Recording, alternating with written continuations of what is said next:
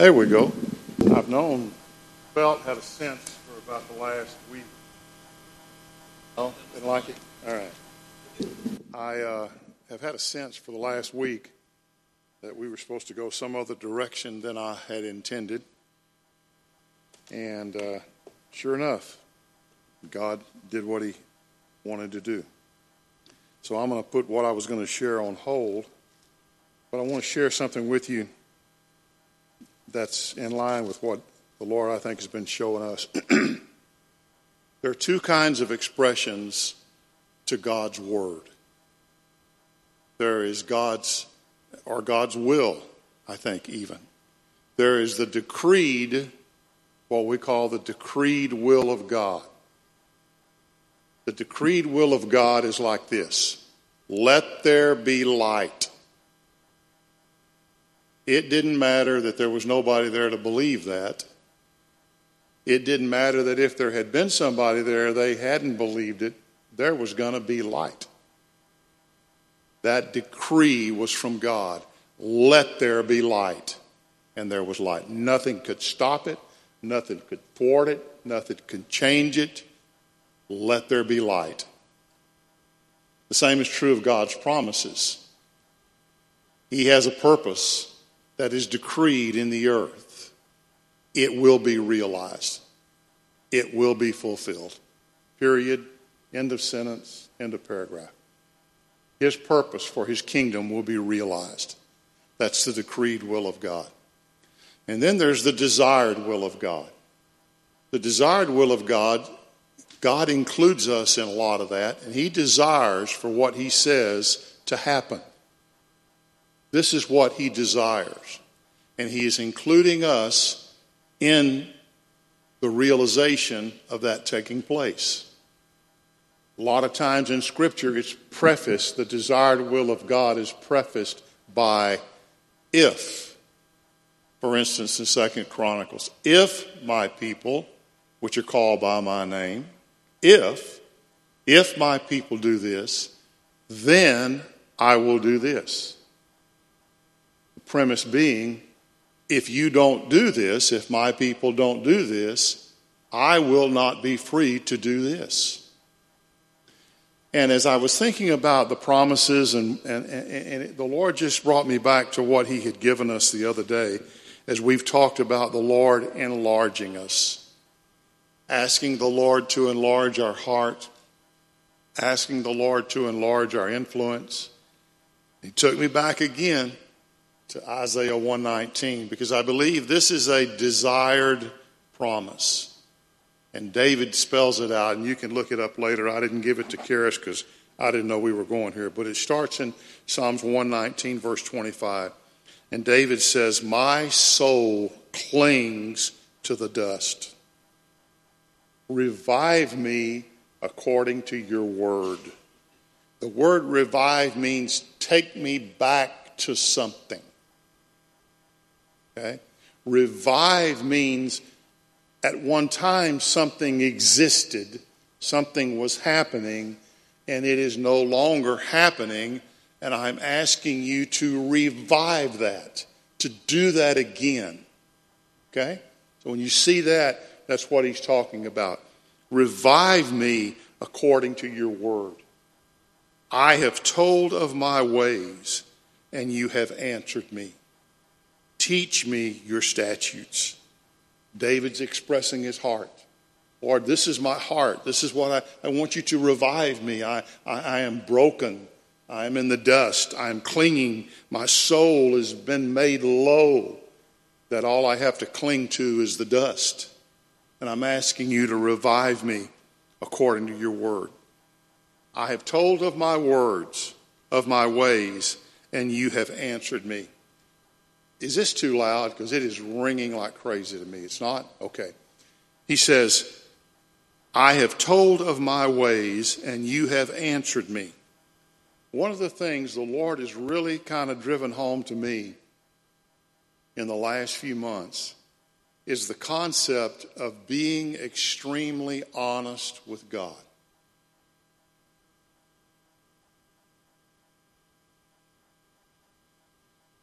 You would think, well, why, why wouldn't you want to be honest with God?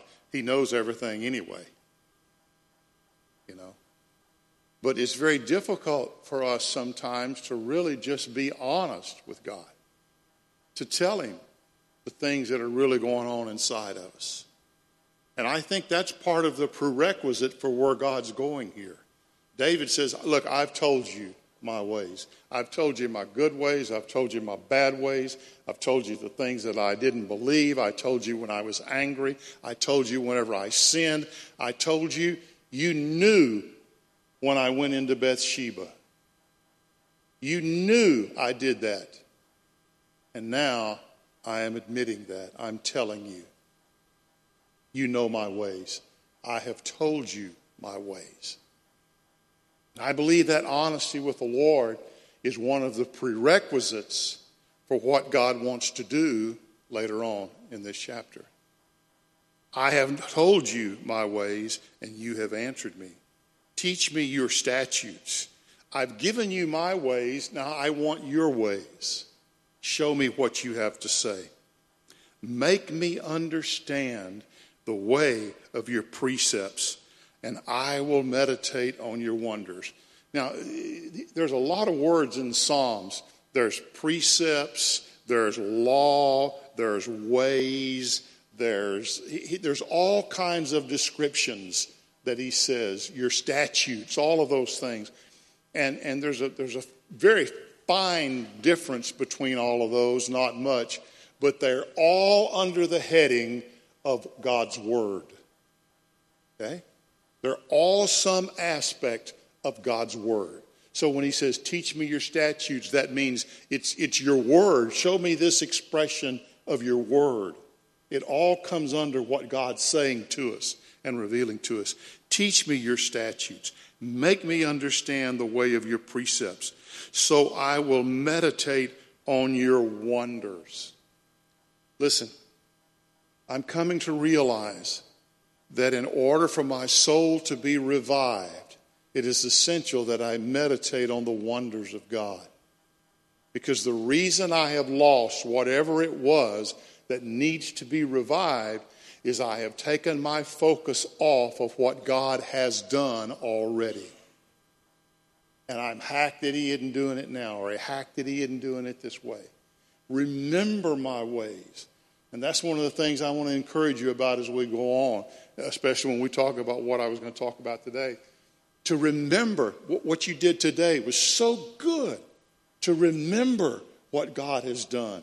Remember what God has said. Make me understand the way of your precepts, so I will meditate on your ways. My soul weeps because of grief. Strengthen me according to your word.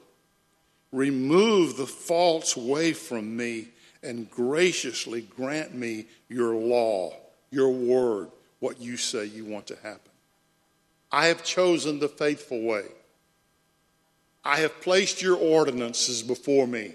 That wasn't always the case because I told you my ways. I told you what I thought. I told you the way I saw it. But I have chosen now to choose the faithful way I have placed your ordinances before me. I have set my heart on doing what you want me to do. I, I, you know, I, I hear this a lot of times, and we're going to talk about the secret place some more in the next few weeks or so. People talk about the trouble they have, you know, finding the secret place, getting in a quiet place. And inevitably you hear, well, I tried it. I tried it. And I want to ask did you try breathing? Because I promise you, the first breath you drew, you had trouble drawing it. There was all this stuff in your lungs that was saturating your body when you were in the womb. And it was necessary for all of that to be expelled in order for you to be able to breathe. Did you just try breathing? Did you try once and say, I ain't doing it no more?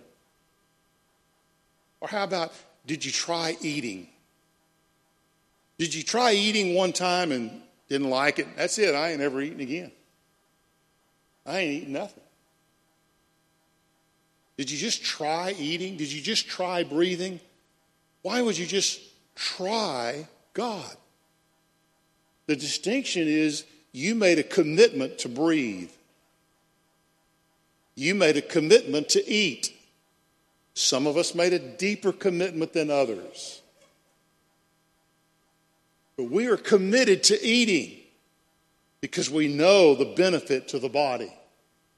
Until we come to the place that I am committed to your ways. I have chosen the faithful way. I have placed your ordinance before me. I cling to your ordinances. God, I am committed to this. Am I going to blow it? Probably. When I blow it, I'm going to commit again to walking with you. I'm going to stay committed to you. And that's what you see the transition here that David's making. He's broken. He's so low, all I can grasp is the dust. Revive me again. Restore what was here before. I've been honest with you. I've told you my ways. And I've chosen to cling to your ways and choose your ways. I'm committed to that. Oh Lord, do not put me to shame. I shall run the way of your commandments, for you will enlarge my heart.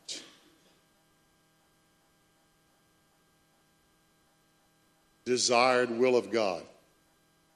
Is it God's desire to enlarge our heart? Is it God's desire to give us a greater capacity for Himself?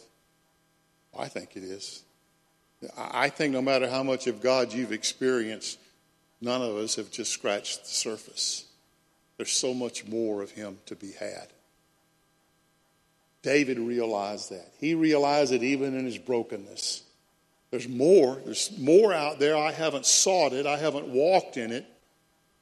But I'm going to walk in it. I'm choosing to walk in it. I'm choosing his ways as best I understand them. And if I blow it, I'm going to choose it again. Do not put me to shame. I shall run the way of your commandments, for you will enlarge my heart. That's the desired will of the Father. Is it conditioned? I think it is. God will not force more of himself on you. He draws us, He desires for us to know Him and we respond in kind to that. The desired will of God is to enlarge us, to enlarge our influence as a body, to enlarge our hearts as individuals. And as He desires to do that, He will search our heart to find out what we need to let go of. How do we make more room for Him? How do I release the stuff that I've been holding on to that keeps me from being able to grasp Him? Because my hands are full. My heart is full. It's full of my way. It's full of my thoughts. It's full of my desires. It's full of what I want to do. But David said, I'm choosing your way. I'm laying that down. I'm picking your way because I want you to enlarge my heart to give you more capacity, to give me more capacity for you. Amen. Does that make sense? God just calls us back to Him, folks. You know, I, I used to have these sin sheets. Some of y'all were the, I want to say the recipient, I want to say maybe the victim of those. And it was like three pages of helping you find sin. You might not have any, but we can help you find some. Boy, I'm glad God delivered me. The focus is not my sin, the focus is Him. And if there is sin, He will show me, He will point it out. We'd get those things and we'd even confess to stuff we didn't do just because we needed more stuff. I don't know.